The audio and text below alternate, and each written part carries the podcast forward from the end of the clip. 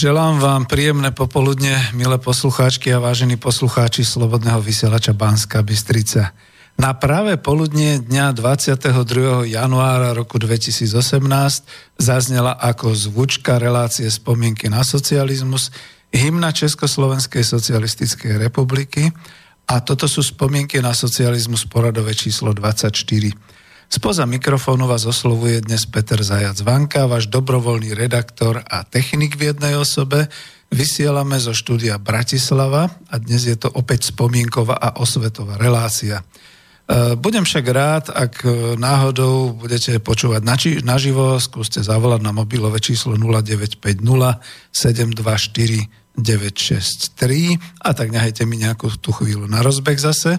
Máme dve hodiny vysielania a mailujte, prípadne pošlite nejakú otázku alebo odkaz na studio zavináč slobodnývysielac.sk a ak ste na web stránke, tak kliknite na tú zelenú ikonku otázky do štúdia. No dnes je to také mimoriadne, ja som si pôvodne myslel, že skúsim oddeliť tú slovenskú hymnu, ale potom som si uvedomil, že československá hymna, pretože to sú spomienky na socializmus, má v tej slovenskej verzii uh, tú slohu Zastavme sa, bratia, veď sa oni stratia, kdežto slovenská hymna od 1. januára 1993 má hymnicky definovanú tú slohu Zastavme ich bratia, však sa oni stratia. A je to v poriadku, je to teda historicky doložené, to je všetko v poriadku, ale chcel som to teda nehať tak, pretože naozaj sú to spomienky na socializmus, už ich ocenili aj viacerí moji kolegovia, dokonca aj tu v štúdiu. Nedávno si na to spomenul, myslím, že kňaz Pavel Pakoš a ďalší ľudia, ktorí teda ako hovoria, že v rámci tých relácií máme naozaj takú slobodu vysielania, že e, vysielame zo všetkých častí politického spektra ja som neutrálny, ale predsa len vysielame aj spomienky, pretože už sú to aj spomienky na kapitalizmus, tak ja mám spomienky na socializmus. Pozdravujem tým všetkých, ktorí počúvajú naživo, aj všetkých, ktorí to potom budú počúvať na záznam a linkovať. Témou 24. pokračovania relácie spomienky na socializmus je dnes spomienky na Slovenskú socialistickú republiku.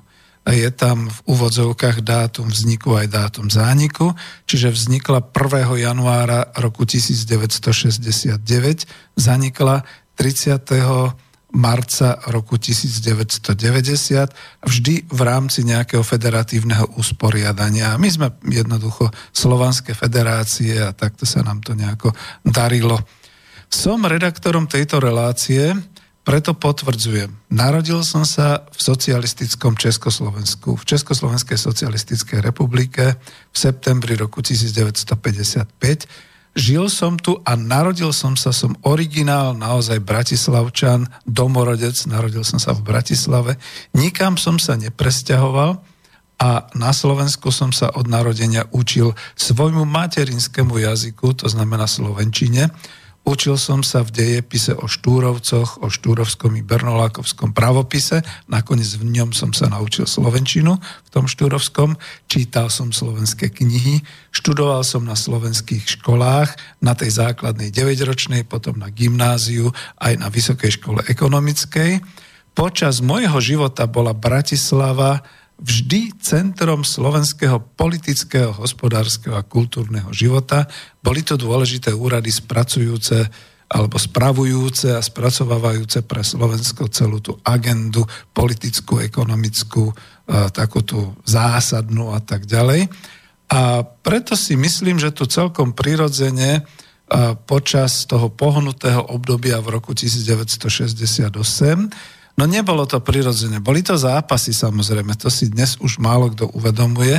Boli to zápasy aj počas Pražskej jary, keď doktor práv Gustav Husák, rehabilitovaný komunistický politik, e, presadil v právnom systéme federatívne usporiadanie Československa.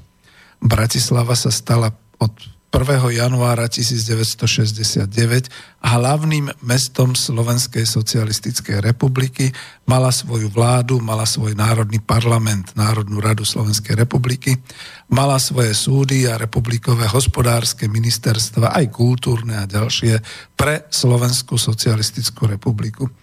A preto opravujem aj ten môj pôvodný úvod v avíze, že som sa narodil v Bratislave, v hlavnom meste Slovenskej socialistickej republiky. Prirodzene sme všetci považovali Bratislavu vždy za také prirodzené hlavné mesto Slovenska. Je na čo byť hrdý. Nie každému národu sa tento vývoj pošťastil a my sme si už veľa toho zlého preskákali v našej histórii. Dotknem sa hneď augusta 1968, keď oproti tej budove, čo vidíte v avize na fotografii, teda oproti budove vlády Slovenskej socialistickej republiky, stáli tanky vojsk Varšavskej zmluve. Z Varšavskej zmluvy a naozaj Československo bolo obsadené.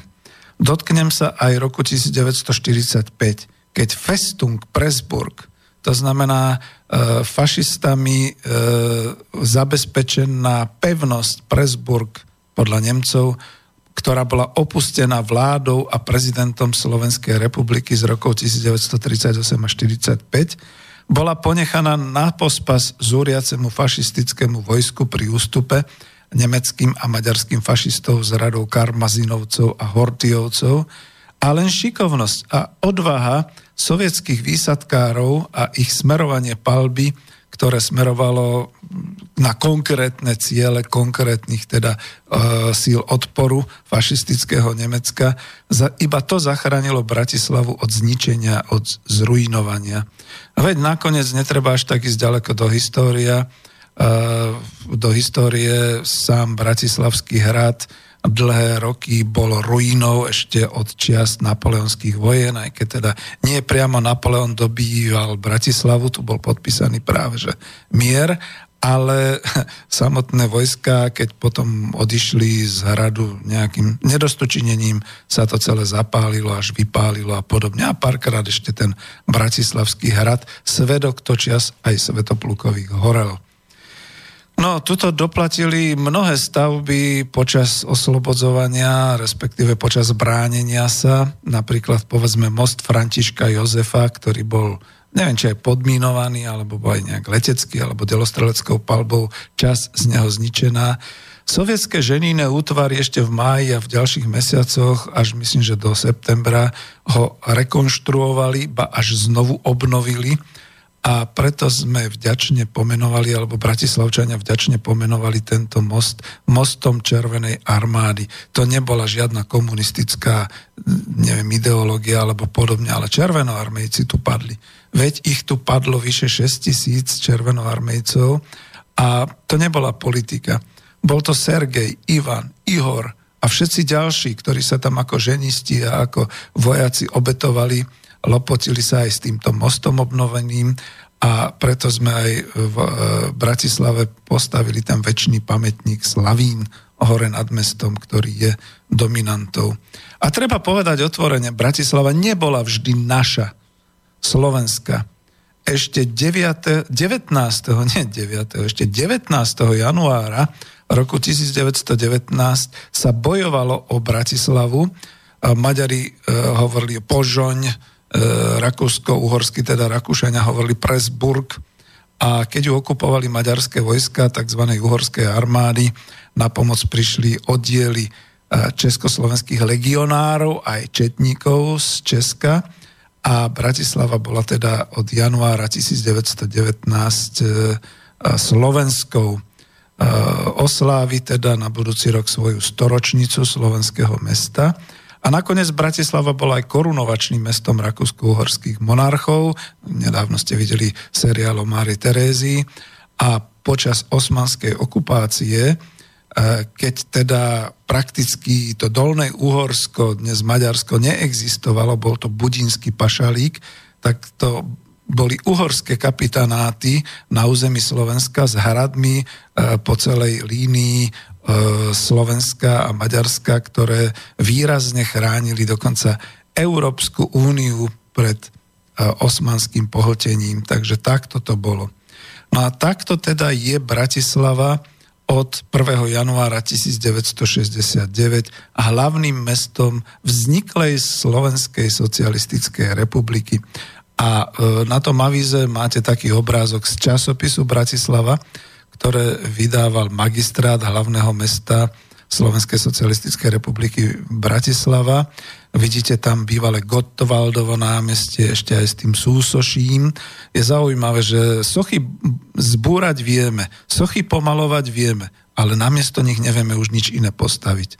To námestie potom 28 rokov chátralo, bolo v dezolátnom stave, boli tam v dnešných dobách teda všelijakí tí narkomani a všeličo možného.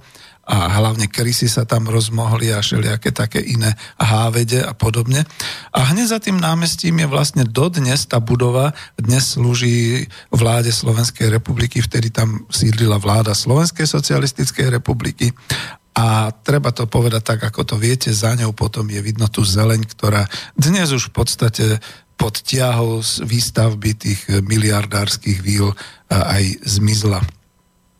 No a aby som nehovoril ja tak dlho, aby to dnes bolo možno aj trošku tak, a nechcem ani povedať, že slávnostnejšie, lebo už je 22. E, januára, takže skúsme teda aspoň povedať tak, my sme nedávno slávili 21.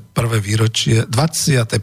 výročie e, slovenskej štátnosti, ja by som povedal obnovenej slovenskej štátnosti Slovenskej republiky a Žiaľ, máme tu takú politickú situáciu, že nie všetci a napríklad prezident Slovenska a podobne to oslavovali a vítali a podobne. A je treba k tomu stále robiť osvetu a stále doplňať do mass médií alebo do verejnosti teda informácie. Veľmi sa mi páčilo, že teda 17. januára tohto roku o okolnostiach rozdelenia Českej a Slovenskej federatívnej republiky a o vzniku samostatnej Slovenskej republiky hovorili e, v knižnici Slovenskej štátnosti Slovenského historického ústavu Matice Slovenskej v Bratislave e, historici. A v takej tej úvodnej prednáške doktor Bruno Čanády, historik, hovoril o federalizácii ako o predpoklade vzniku aj dnešnej samostatnej Slovenskej republiky. Mm, ja pustím vám taký krátky úryvok z, tohoto materiálu. Je to na YouTube, čiže kľudne poviem, že je to vlastne zverejniteľné, keď sa to tak zobere, uvidím, ako sa mi to podarí. A prečo to všetko spomínam? No hlavne kvôli tomu, že aj keď máme dnes spomienky na socializmus, málo kto vôbec chápe. Ja som sa s tým stretol, že keď som vydával, keď som dával do tlače tú svoju knihu Ekonomika po kapitalizme, tak v takej tej časti o autorovi som písal, že som sa narodil v Československej socialistickej republike. V hlavnom, žil som a pracoval som v hlavnom meste Slovenskej socialistickej republiky v Bratislave a tá dnešná lektorka mi to tam škrtala, že to, to, to nie a tak a furt mi to tam opravovala a hovorím, ale čo robíte? Však ako je, ja mám o tom doklady, dokumenty. A ona, že no ale v dnešnej historickej vede a v dnešnom sa žiadna Slovenská socialistická republika nevyskytuje. No, tak vidíte, tak sme došli. Tam sme došli so zahľadzovaním histórie a s podobnými vecami. Tak aspoň vnúkom a vám budem môcť povedať, že skutočne v určitej časti môjho života tu skutočne bola aj e, Slovenská socialistická republika a ja to chcem uviesť presne tým spôsobom, že keď teda hovoríme o tom, že v roku 1918 vznikla Československá republika. Československá ako prvá v roku 1938 uznáme, že bola aj Slovenská republika. Ono slovenský štát, to bolo pomenovanie na začiatku nejaké 2-3 mesiace, potom to bolo definované ako Slovenská republika ktorá teda dobre z istých hľadisk, ako dnes e, možno aj politicky nevyhovuje a podobne, ale bola je realitou. Takisto treba uznať aj histórii a treba to vnímať, že bola aj Slovenská socialistická republika v rámci federatívnej ústavy a to je dôležité, aby sme si teda takto povedali. Ja to skúsim pustiť, či sa mi to podarí a dúfajme, že áno. Takže šupníme to tam ako zvuk a uvidíme, kam sa dostaneme. A to je federácia. Ústavný zákon číslo 143 1968 v Československej federácii bol schválený národným zhromaždením Československej, Československej socialistickej republiky 27. oktobra 1968 a následne bol podpísaný ústavnými činiteľmi na Bratislavskom hrade, ale ani je 28. oktobra 1968, ako by si možno v dnešnom parlamente e, niektorí mysleli, ale 30. oktobra 1968, teda na deň Martinskej deklarácie. Tedy to bolo tak Československo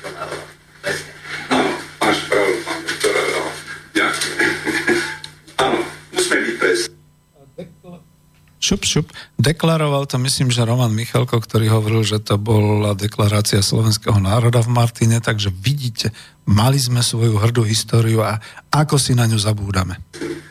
No s tým, že e, 50. E, no a 4. novembra e, nadobudol tento ústavný zákon o Československej federácii platnosť a účinnosť od 1. januára 1969. A keď si zoberieme, viete, ten text, aký bol schválený, alebo ktorý bol platný alebo účinný od roku 69,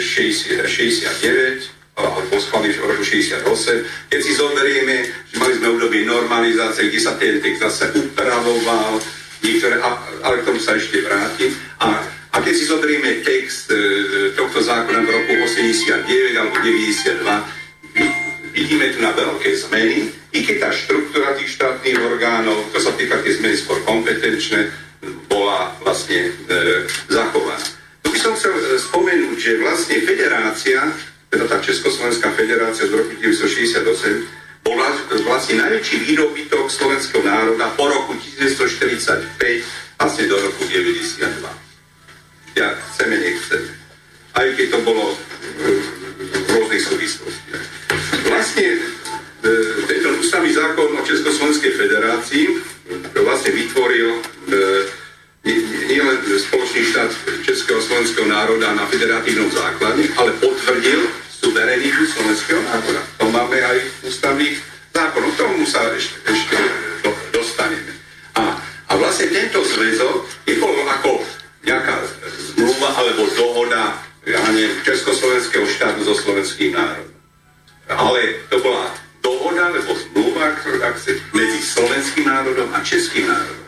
Slovenský národ tedy reprezentovala Slovenská národná rada a český národ reprezentovali vtedajšie e, orgány e, Československej socialistickej republiky, ktoré neboli len orgánmi spoločného štátu, ale boli vtedy aj orgánmi českého národa. Neskôr vznikla aj tá Česká národná rada, ale k tomu sa ešte, ešte vrátime. To znamená, že toto troška ešte by som chcel povedať na úvod, s tým, že teda e, sa tu navytvorili e, štátoprávne, politické, hospodárske, organizačné, personálne, psychologické podmienky na prechod o Československej federácii z roku 1968 samostatnému štátu e, v 1.1.1993. Už len tým, že tu vznikli štátne orgány, tu na odborníci a keď vznikla e, samostatná Slovenská republika 1993, tak z ministerstva financí mohli ísť e, e, na e, Slovenskej republiky išli do ministerstva financí Slovenskej republiky, ale už ako samostatného štátu. To znamená, že už tu bol nejaký ten fundament a akože e, sa tvrdí, že neboli sme vôbec pripravení, ale ono, keď sme boli pripravení, tak sme tu na asi nesedeli. Takže nejaká príprava tam bola, už aká taká a niekedy, niekedy e, keď si zozrieme tie jednotlivé odvetvia, však napríklad národné výbory ako orgány štátnej moci a štátnej správy miestne, budem mať miestne národné výbory, mestské národné výbory, okresné národné výbory, krajské národné výbory, vlastne však to boli podriadenie republikovým ministerstva vnútra. No, čiže vlastne tam vnútorná štátna správa z väčšej časti bola riadená, síce bol tu ten demokratický, ale teda vlastne ten centralizmus, ale k tomu sa ešte vrátime a veru sa volá ešte a k tomu sa ešte vrátime. Tak. Ale, ale keďže sme na pôde historické odbor Matice Slovenskej, musíme si tu nás spomenúť aj akési eh, pre, predchádzajúce eh, milníky, či chceme alebo nechceme. No ale sme tu na Takže toto ste počuli a ja celý ten dvojhodinový dáme potom na YouTube na link, aby ste si to mohli celé vypočuť, je to veľmi zaujímavé, ale toto, tento výňatok a tento diskusný príspevok e, doktora Bruna Čanádyho si veľmi vážim. Bolo by dobre, keby toto bolo niekde aj v televízii. My zabudáme na jednu vec, že tá e, Slovenská republika od 1. januára 1993 naozaj nevznikla na zelenej lúke a naozaj to nebolo tak, že E, komunisti nás úplne zničili a úplne tu bola čierna diera a potom prišla demokracia a zase e, Vašek a druhý Vašek nás zničili a až teda tak, že sme sa rozhodli osamostatniť a chudáci sme začínali s holými gaťami a z ničoho. Veď to nie je pravda ani len historická, ani len normálna. Takže treba naozaj začať obnovovať e, celú tú osvetu okolo histórii, pretože hlavne vám, ak ste, milí poslucháči, tí, ktorí sa narodili po 1990 roku, sa úplne deformuje obraz sveta, obraz života, obraz našej histórie. A o tomto, o tomto chcem hovoriť. Veľmi si vážim to, čo odznelo.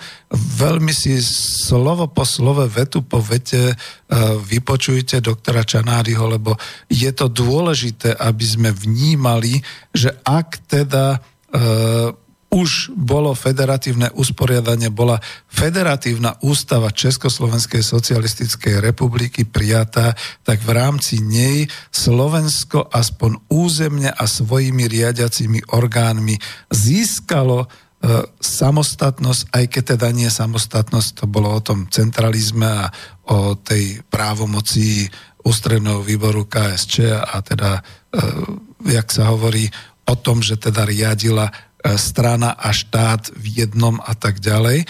Ale e, musíme si povedať úprimne, celých tých ďalších 20 rokov to bola vlastne príprava na to, aby sa mohlo niečo udiať od toho roku 93. A niekde inde v iných reláciách historicky, ako poviem, a myslím, že som to už aj spomínal v klube národohospodárov, že to, čo sa potom dialo po roku 1990, ten veľký chaotický rozbeh do kapitalizmu a do toho všetkého až vtedy si možno Slováci uvedomili naplno, že však tu máme nejaké národné orgány, však tu máme nejaké vlastné ministerstva, však tu máme nejaké podniky, ide sa do privatizácie, ide sa do všetkého.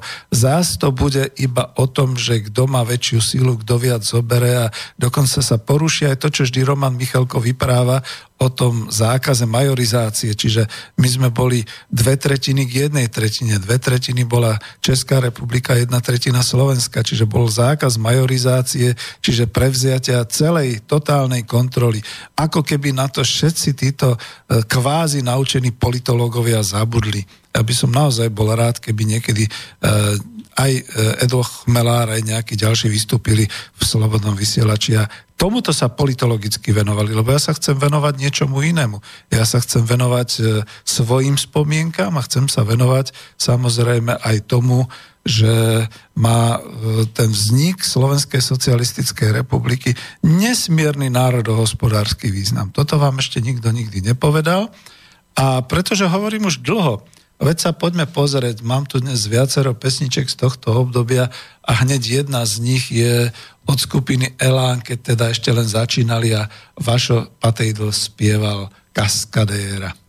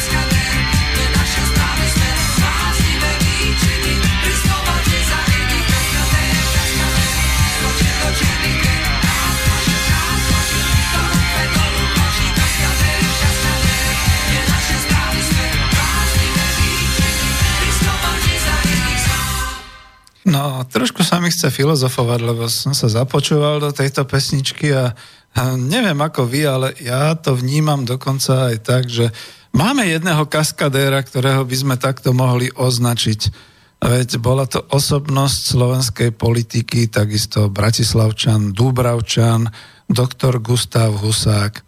Ako je to osobnosť a je to človek dejateľ, ktorý sa už teraz zaradil tak do, tých, e, do celého toho panteónu slovenských osobností od Štúra cez, cez e, Milana Rastislava Štefánika, e, tam patrí aj Gustav Husák a ja nie som, viete, že ja nie som žiadny člen komunistickej strany ani nič podobného a nakoniec celá táto strana dnes existuje, že radšej ani nehovoriť, ale tuto v areáli Hatalovej ulice v bývalej Tesle bratislavskej fabrike a oni si dokonca nedajú námahu prísť povedzme k vysielaniu, k relácii a niečo povedať.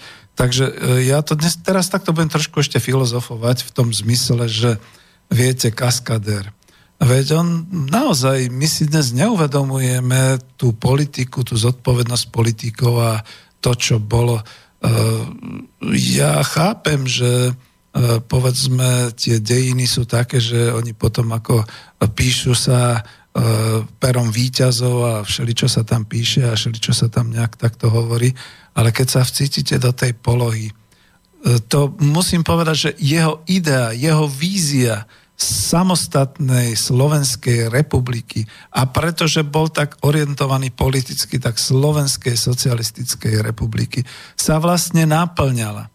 A bol to on, ktorý krok za krokom popri tom všetkom ostatnom pri tom obsadení vojsk Varšavskou zmluvou, pri tom všetkom, čo sa teda dialo na politickej scéne a možno aj na hospodárskej scéne a všelijako a divoko a všelijako, ako to označujú, on dotiahol to federatívne usporiadanie do toho bodu, ktorý ste, ktorý ste teraz počuli aj od doktora Čanádyho, že vlastne ešte v októbri, 30. oktobra bola prijatá ústava federat, Federatívnej Československej socialistickej republiky a od 1. januára 1969 vznikla, a to vznik, dneska sa volá moderne to kreovanie, Veď to bolo nesmierne zložité práve v tom období, keď z jednej strany tu boli cudzie vojska, z druhej strany tu bola politická situácia, z tretej strany mohol využiť to nadšenie obyvateľstva, mohol byť populárnym politikom, ale predsa len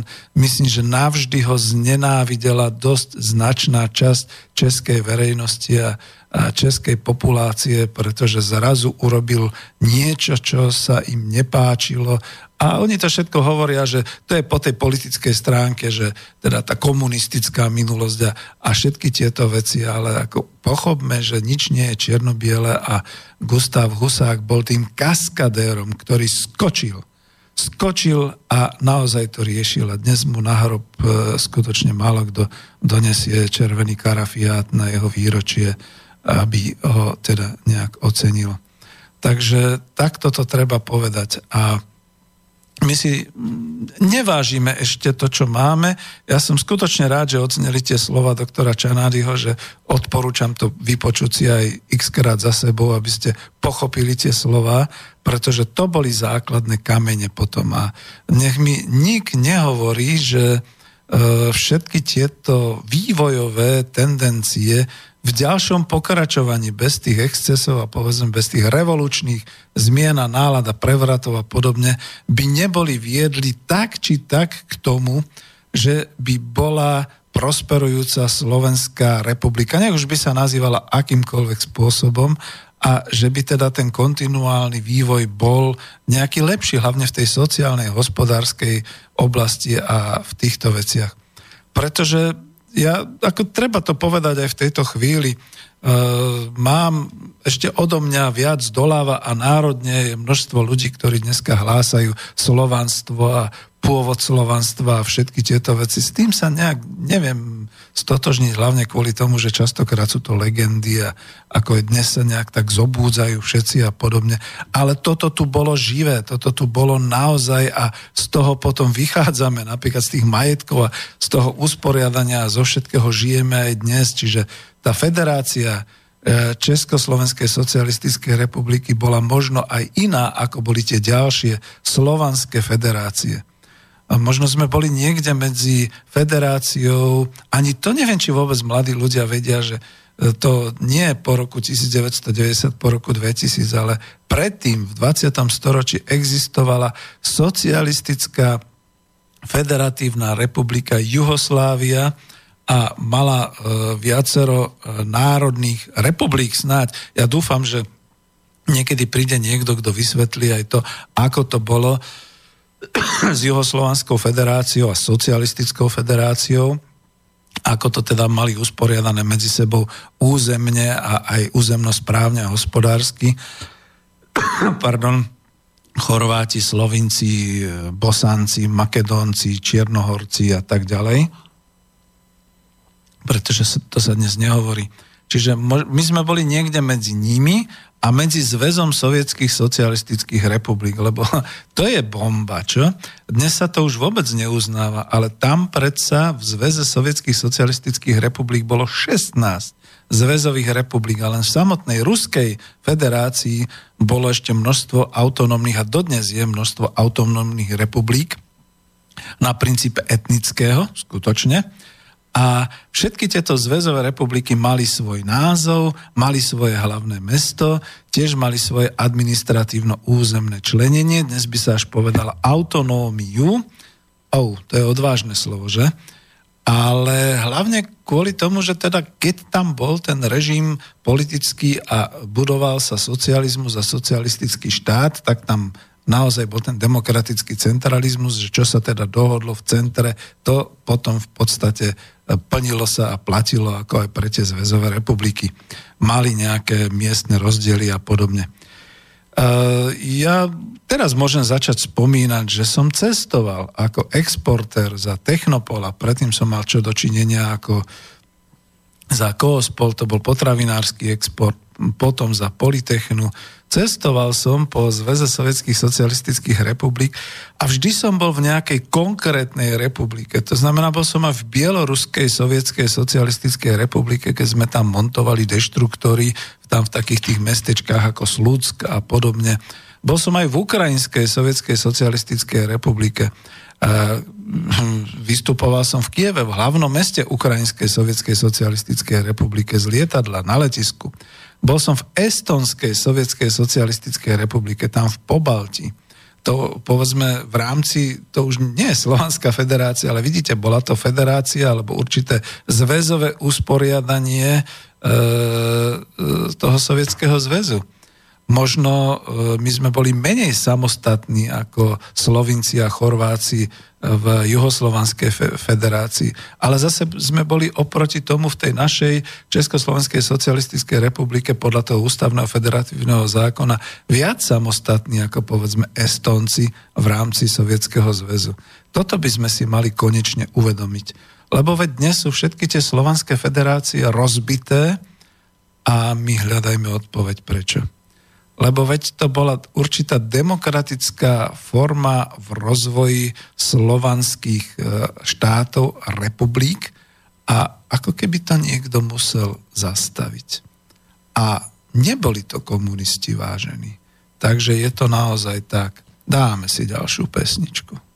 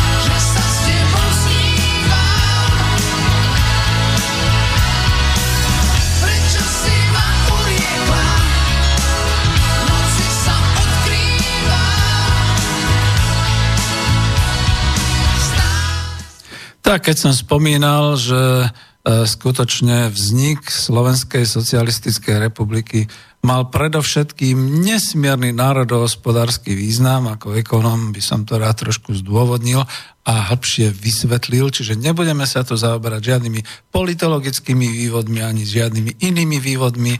A milí poslucháči v Českej republike, toto asi doma teraz tiež 28 rokov nepočujete, pretože napriek všetkému, ja to chápem, je to ako po rozvodovom konaní v Českej republike sa všetci nejak tak urazili a dosť teda, ako ich to bolí, že sa teda Československo rozbilo a podobné veci, ale viete, sme tu na spomienkach na socializmus, čiže treba povedať, že škoda tie vývojové tendencie, ktoré boli a ktoré teda ako E, postupne prerastali ďalej a ďalej do lepších a lepších úrovní a tak ďalej, tie boli predsa stopnuté po roku 1990. To je zase môj pohľad oproti antikomunistom a oproti pravičiarom.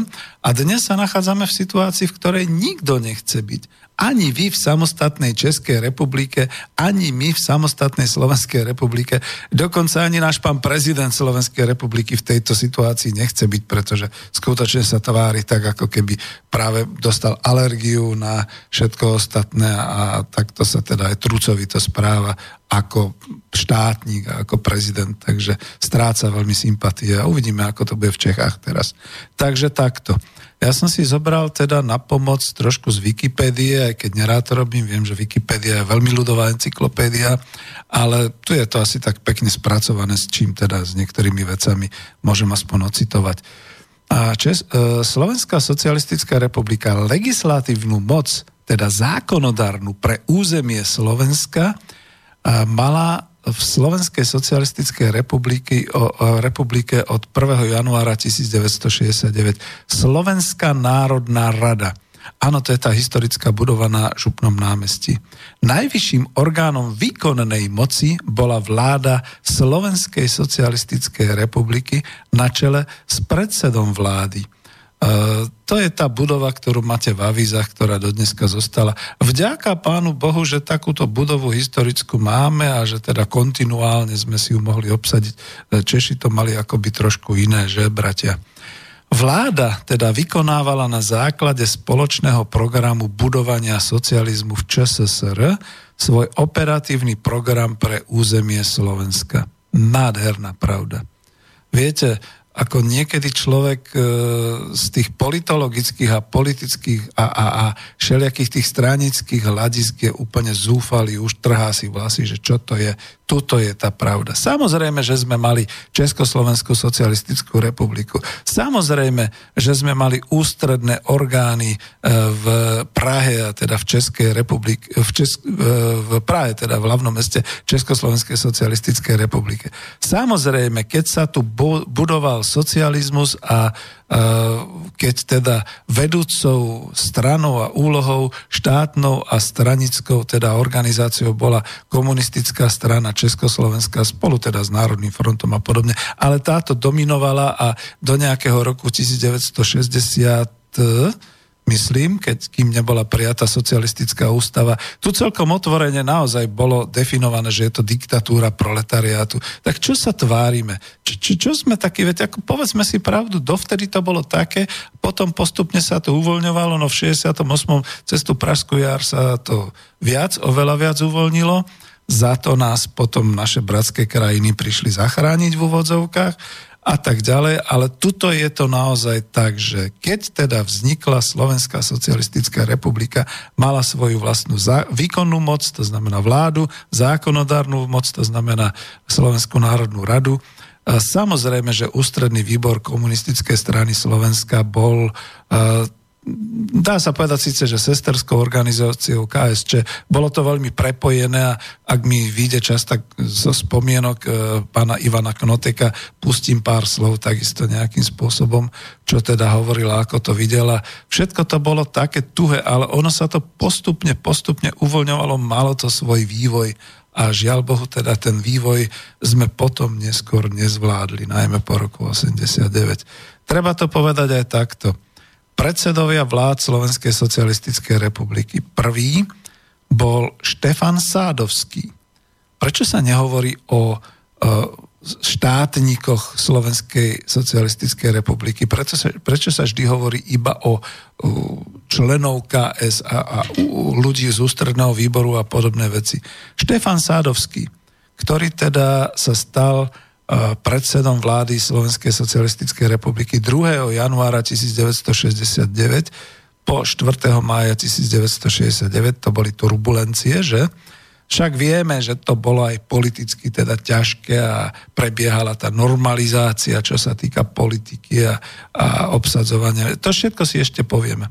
Druhým predsedom vlády Slovenskej socialistickej republiky bol doktor Peter Colotka od 4. mája 69 až po 12. oktobra 1988.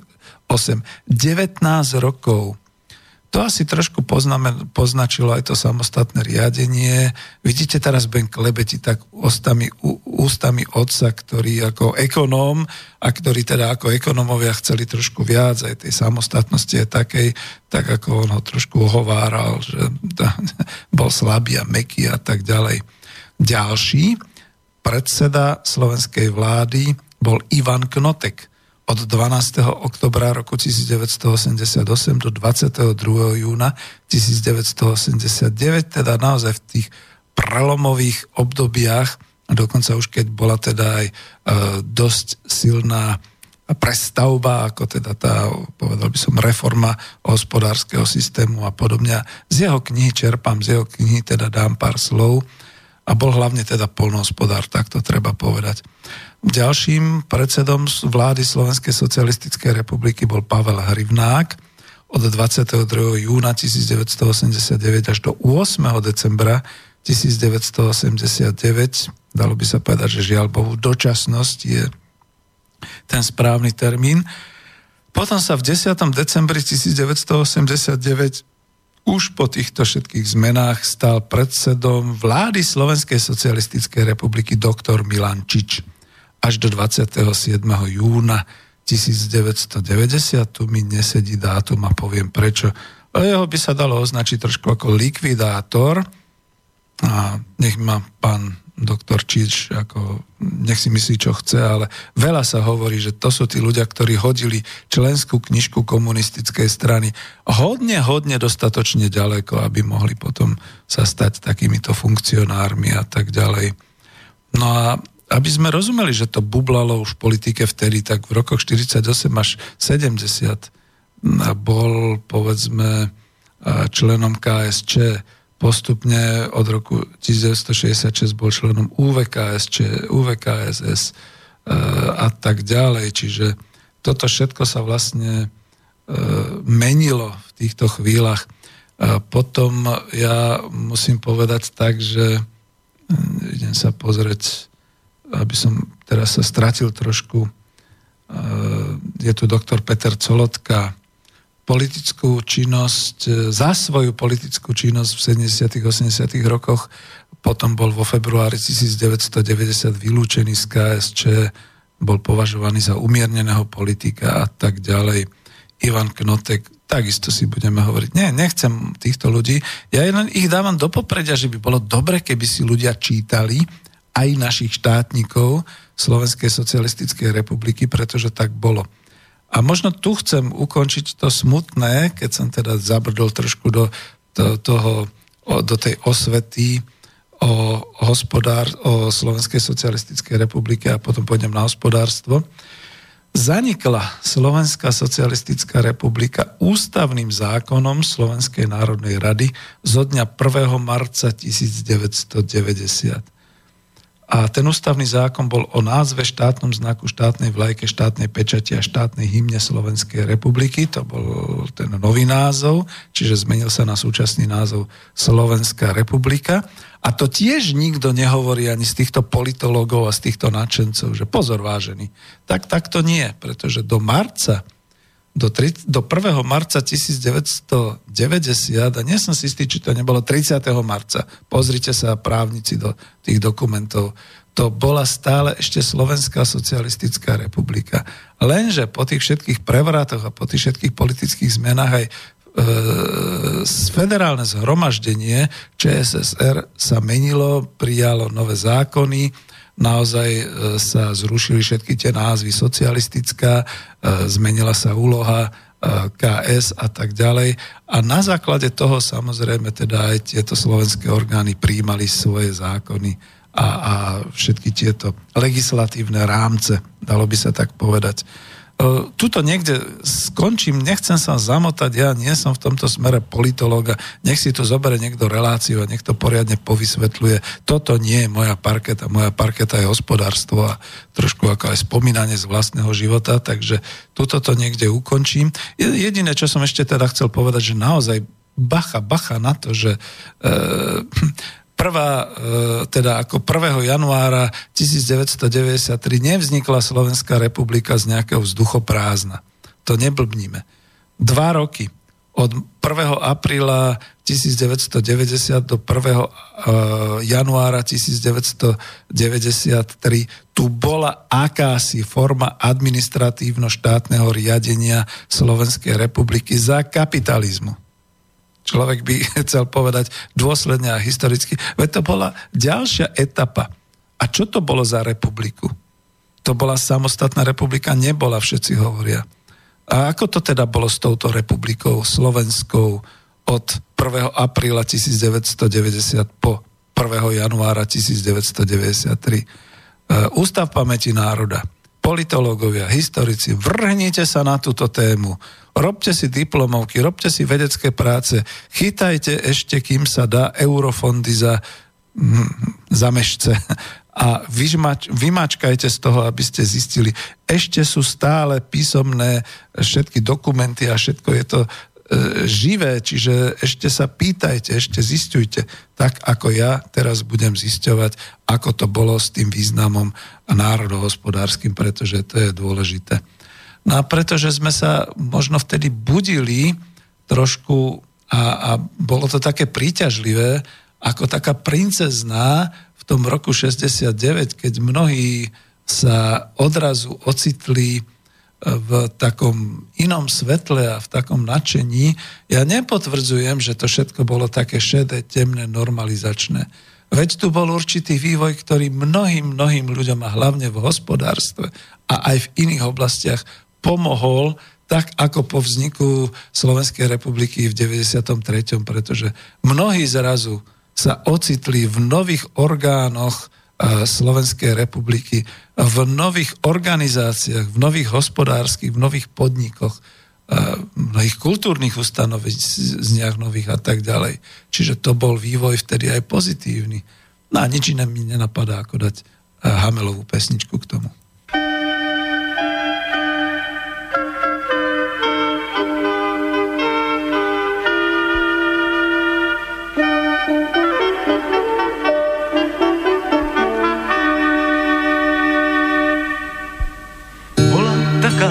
Sladká, že Vánok pri nej omdlieval. Bola samá láska a princ pri nej iba placho stál.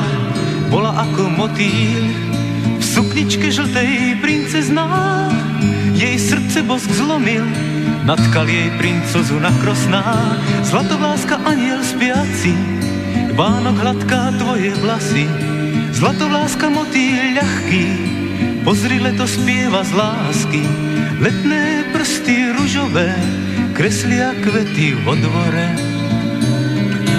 Bola taká čistá, ako aniel z marcipánu, svietila jak kryštál a otvárala zlatú bránu.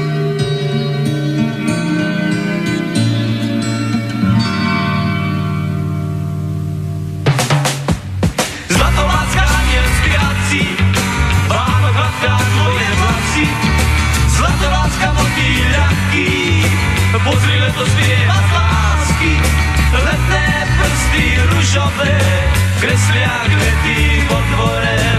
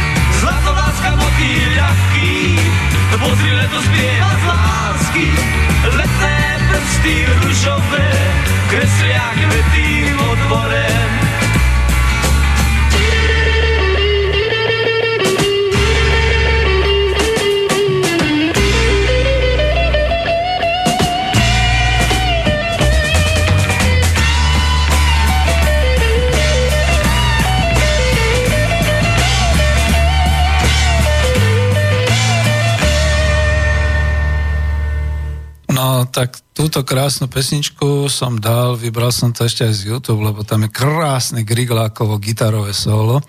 To chcem povedať, že to v tom 68. a potom v 9. E, slovenská spoločnosť aj kultúrne, športovo, hospodársky veľmi, ja by som povedal, vybuchla vybuchla v tom, že diali sa nádherné veci, nádherné diela sa uskutočňovali, nádherné akcie, aktivity a tak ďalej.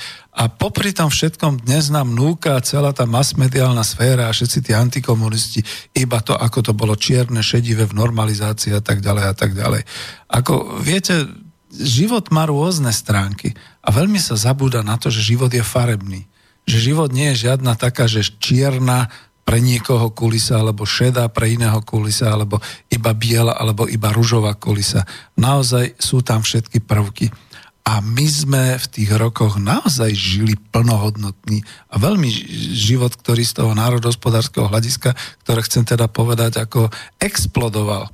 Pretože Dovtedy naozaj e, dobre e, národné hospodárstvo Československej socialistickej republiky sa riadilo plánom, sa riadilo teda e, tými určitými orientačnými a definovanými úlohami, ktoré príjmali z jazdy komunistickej strany Československa, ale rozpracovávali sa strategicky v tých plaňákoch, čiže v plánovacích komisiách, v plánovacej komisii Československej a potom vlastne v tých jednotlivých orgánoch, ministerstvách a tak ďalej. A na Slovensku boli poverenictva. Poverenictva vlastne boli určité, e, takisto patriace medzi centrálne úrady štátnej správy, ale boli to poverenictva, ktoré boli usporiadané podľa jednotlivých národohospodárských odvetví a odborov. A to sa zmenilo práve, a už sa menilo aj v roku 68, a aj predtým v 67. ale definitívne a legislatívne sa uzatvoril celý ten rámec od 1. januára 1969. Čiže začali vznikať ministerstvá na základe vlády Slovenskej socialistickej republiky. Samozrejme, zase to bolo, že poverenictvo sa stalo ministerstvom a podobne. Ale e, viem to povedať aj z tej svojej vlastne praxe a histórie, že e, povedzme to poverenictvo potravinárskeho priemyslu zrazu bolo ministerstvom pre polnosť potravinárstvo a výživu Slovenskej socialistickej republike. Došlo k delimitácii, dnes je cudzie slovo, ale jednoducho reálne sa riadiace právomoci tých stredných článkov riadenia, alebo teda tých výrobno-hospodárskych jednotiek, ja som o tom hovoril v ekonomickej demokracie, e, presúvali na Slovensko. Dostávali e, právomoci generálne riaditeľstva e, slovenských výrobno-hospodárskych jednotiek. Vám sa to teraz zdá také, že a čo?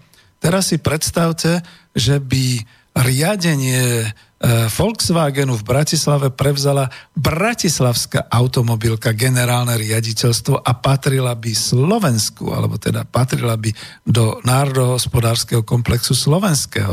Takisto Slovnaft, dnes si predstavme, že by to už nebol MOL, ale že by to bola zase jednotka riadiaca Slovenska so slovenskými právomocami pre Slovensko vo vlastníctve Slovenska a tak ďalej. Čiže e, veľmi, veľmi toto sa podceňuje a veľmi sa to zamlčuje, aby sa ľudia nedozvedeli, ako to bolo z hľadiska národohospodárskeho. No a z hľadiska národohospodárskeho no musím reagovať, ne, nemám to preštudované, nikto mi žiadny grant nedá, aby som to spracoval a naozaj na to uh, príliš ako tých kapacít človek nemá. Za to sme v Spolku národohospodárov, aby sme s tým niečo robili, vyhľadávali všetko a robili osvetu, aby vznikali ďalšie knihy. Napríklad ja sa chystám keď už nič iné, tak e, vlastne spracovať ešte knihu z podkladov mojho otca Jana Zajaca Vanku o hydinárskom priemysle. Aj tu pár slov poviem. Ale teraz to poviem tak, že vznikali teda riadiace orgány, stredné články riadenia, teda, teda to znamená, tie výrobno-hospodárske jednotky sa delimitovali na Slovensko. Ja tu spomeniem výrobno-hospodárskú jednotku Tesla, spotrebná elektronika, výrobno-hospodárskú jednotku závody silnoprúdovej elektrotechniky Bratislava ZSE, ZTS závody ťažkého strojárenstva, obchodné výrobno-hospodárske jednotky, alebo teda obchodné oborové e, generálne riaditeľstva ako OTEX, obchod s textilom, Prior, obchodné domy. A viete, niektoré z nich, napríklad práve ten OTEX a Prior, to sú také zaujímavé oborové stredné články riadenia, teda podniky na úrovni, vtedy sa to volalo trustu alebo koncernu, ktoré teda mali riadiacu pôsobnosť aj celofederálnu. To znamená, OTEX bol aj v Čechách. Prior obchodné domy. Poznáte ten najslávnejší prior, ktorý bol v Českej republike, že? No prior Kotva. No, tam, presne, to bol prior ten patril riadiacemu orgánu prior Bratislava, obchodné domy. Tak čo, čo tu teda? Teda naozaj začalo takéto vyrovnávanie a zatiaľ, čo ešte v tom 68. bola dosť veľká diskusia o tzv. asymetrickom modeli, čiže dve tretiny e, Čechy a jedna tretina Slovensko, zrazu vznikol model hospodárska a národohospodársky, ktorý tiež bol takto asymetrický, ale už to bol na samostatnom územnosprávnom a riadiacom systéme. To znamená naozaj Slovenská republika, slovenské ministerstva, slovenské výrobno-hospodárske jednotky. A keďže to bolo celospoločenské vlastníctvo, napriek tomu to bolo na území Slovenska. Čiže bolo slovenské.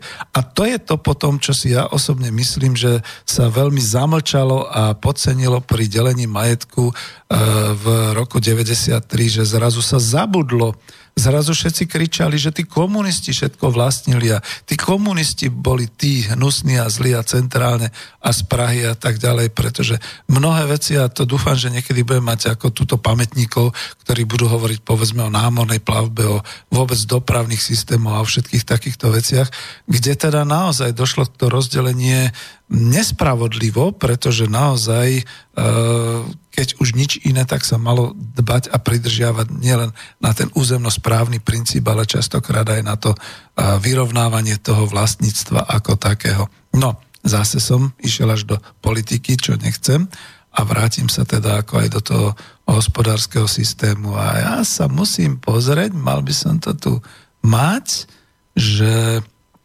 keby som čerpal aj z prameňov, s ktorým možno príliš nesúhlasím, ale mám ich tu a poviem ich, no mohol som si to viac pripraviť. A tu je to. Stav československej ekonomiky v první polovine 80. let, to už sa teda hodnotia tieto roky, a chcem to dať do toho, že e, ako sa teda rozvíjalo a ako to bolo s tým hospodárskym vývojom a rozvojom už teda, keď existovala Slovenská socialistická republika. Nemám tu štatistické údaje, nie. len tu mám zo pár takýchto hodnotení, že obdobie 6. 5 ročnice 1976-80, to už je dokonca ďalšia 5-ročnica existencie Slovenskej socialistickej republiky. Celkovo národný dôchodok vzrástol o 20%, priemyselná výroba o 24,2% a hrubá polnohospodárska výroba o 9%. Plánované úlohy splnené neboli. Je to materiál, z ktorého čítam, ktorý teda je taký viac kritický ale teraz budem hnusný, lebo ja nie som profesionálny novinár a nemusím dodržiavať etiku a takéto veci, ale je to z prameňa. Takže kľudne to môžem povedať. Z tohto prameňa sa vážený medzi riadkami dozviete, že národný dôchodok v rokoch 76 až 80 celkovo za Československo stúpal o 20%. Vieme si predstaviť také stúpnutie národného dôchodku dnes? Veď by sme tancovali na uliciach. Veď by sme nášho prezidenta niesli v, ako kráľa a možno by sme ho aj korunovali v domkostole v Bratislave. A nič také nie je, samozrejme. Hrubá polnohospodárska výroba vzrastla o 9%, keď dneska padá, keď dneska úplne ubýva a tak ďalej. Že neboli, že neboli splnené plánované úlohy. No boli asi veľké v dokumentoch z jazdu ústredného výboru KSČ bol zrejme oveľa ovi, obi, ambicioznejší náraz tých hospodárskych výsledkov, ako sa dosahoval. Plánovalo sa zvýšenie výkonnosti hospodárstva predovšetkým rastom efektívnosti, to už v 7. 5 ročnici, a odrazu tu bolo treba bojovať na viacerých frontoch. Prišli prvé ropné krízy, e, narušila sa vonkajšia hospodárska rovnováha ekonomiky, bolo treba viac exportovať. Celý ten náraz potrebného priemyslu a to, že ľudia mali peniaze, to v podstate na, vyslovene narážalo na potrebu devíz a potrebu dovozu a tak ďalej. Čiže To samozrejme, ale toto keď teda definujete, e, predstavte si, že ten rast hrubého dôchodku sa spomaloval podľa tamtých vtedajších výsledkov, ale ono sa to vlastne vôbec neodrazilo na, životnom, e, na životnej úrovni, na raste životnej úrovne obyvateľstva. E, ja to tu mám niekde. Hmm, kde to je? Přesto pokračoval růst životní úrovne obyvateľstva. Osobní spotřeba se zvýšila o 5%, to bola 7. 5 ročnica, o, o 5%, společenská spotreba o 28,6%. Jaj, nož a teraz ako, jak to teda povedať akože slušne? Bo človeku sa chce kričať, vidíte? Jak to povedať slušne? Uh, rast životnej úrovne v celom celého obyvateľstva to dnes ani nie je možné zachytiť a zdokumentovať tak, ako vtedy. My dnes prosperujeme v Slovenskej republike tými známymi 3,5% rastu HDP a sme úplný tiger. Navyše, národný dôchodok nie je to isté, čo HDP, čiže hrubý domáci produkt, pretože v národnom dôchodku príjem zostáva v republike a používa sa cez štátny rozpočet a ten fenomén spoločenskej spotreby podnikov znova do spotreby republiky, takže to je niečo úplne iné. Ale ja som to chcel hlavne to povedať, že tým pádom naozaj vlastne e, ten rozvoj a dokonca taká tá určitá samostatnosť, riadenie vlastné e, doslova vybuchlo, to znamená naozaj tie roky boli rokmi ja, ja to znova niekde scharakterizujem Jaromír Vanek od neho, Dejiny národního hospodárství stoupl počet předaných bytů. Předaných ako odovzdaných, aby sme chápali. Rozšírila se výstavba rodinných domků. Osobní spotřeba vykazovala růst. Byly zvýšené rodinné přídavky a půjčky novomanželům. Byla prodloužena mateřská dovolená. Stoupl počet automobilů. Jaký byl vztah ČS ekonomiky k RVHP v nových podmínkách počátkem 70. let? Byl přijat komplexní program socialistické ekonomické integrace. Program předpokládal, že se podnětem k tesnejší výrobní specializace stanou příjme vztahy medzi podniky. To znamená, uvoľňoval sa tam ten určitý režim centrálneho riadenia a ten komplexný program socialistickej ekonomickej integrácie je dnes zabudnutý, zahodený, zničený, zlikvidovaný, vyliatý do kanála. Viete, čo on znamenal z hľadiska národohospodára a obchodníka? Nesmierne veľký trh. Okolo 350 miliónov a možno aj viac e, obyvateľov v tých všetkých členských krajinách Rady vzájomnej hospodárskej pomoci. E, neviem, či to vôbec dosahuje Európska únia a či nás tam Európska únia dokáže tak pustiť a čím by sme vlastne dnes pri tom zničenom národnom hospodárstve vedeli ponúkať do toho spoločného balíka. Nož tak teda sa vráťme naspäť. Toto bude až teraz nostalgia, pretože teraz pustím veľkú nostalgiu.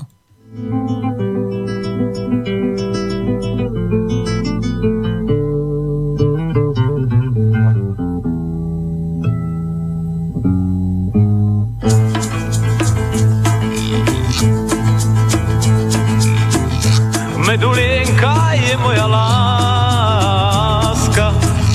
vodievam ju večer do záhrad.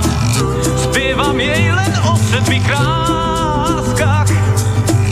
Učím ju, čo dať a nezobrať. Medulienka je moja láska, sestra srdca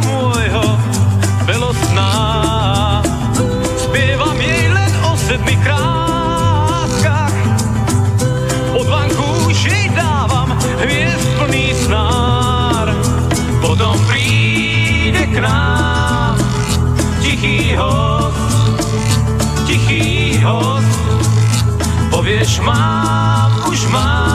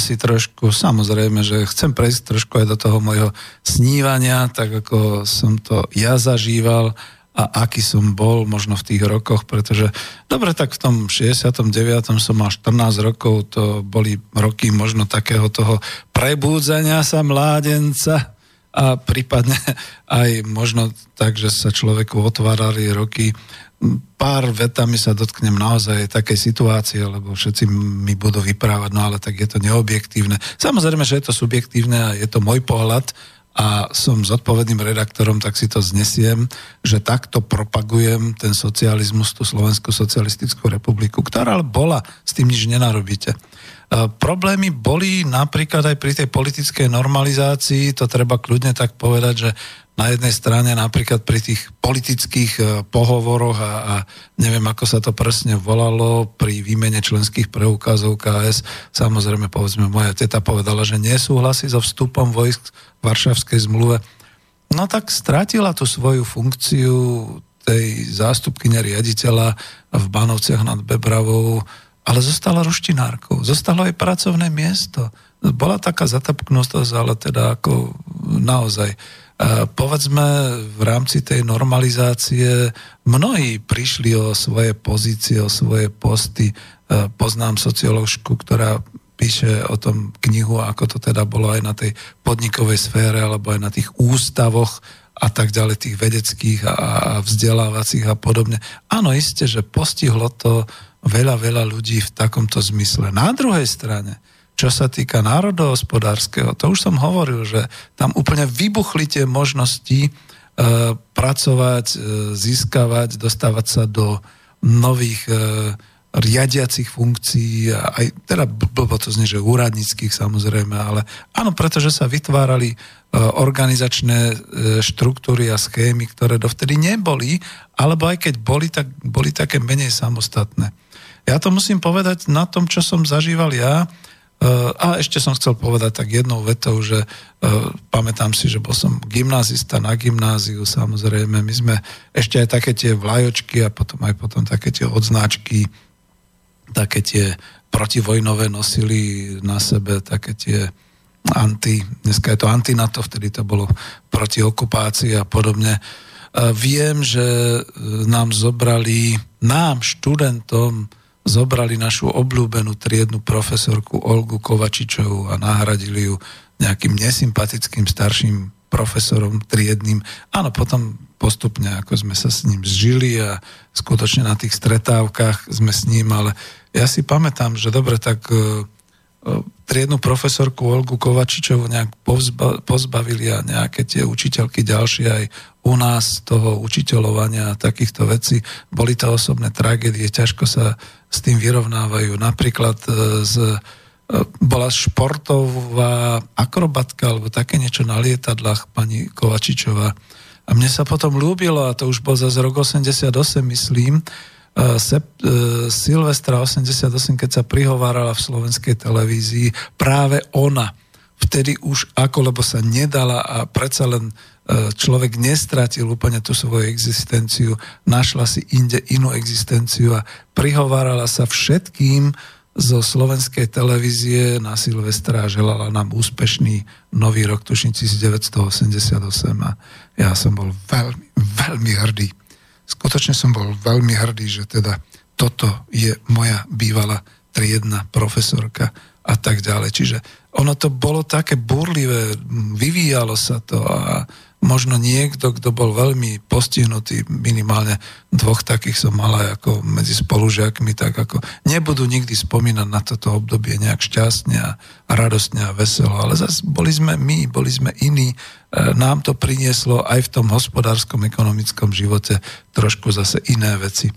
E, musím prejsť, teda naozaj prejdem aj do tej hospodárskej sféry, ako som hovoril, ministerstva, pod nimi vznikali teda vlastné e, územne orientované výrobno-hospodárske jednotky, e, plné teda tých podnikov, ktoré boli územne členené. E, ja len námatkou poviem výrobno-hospodárska jednotka Slovchémia.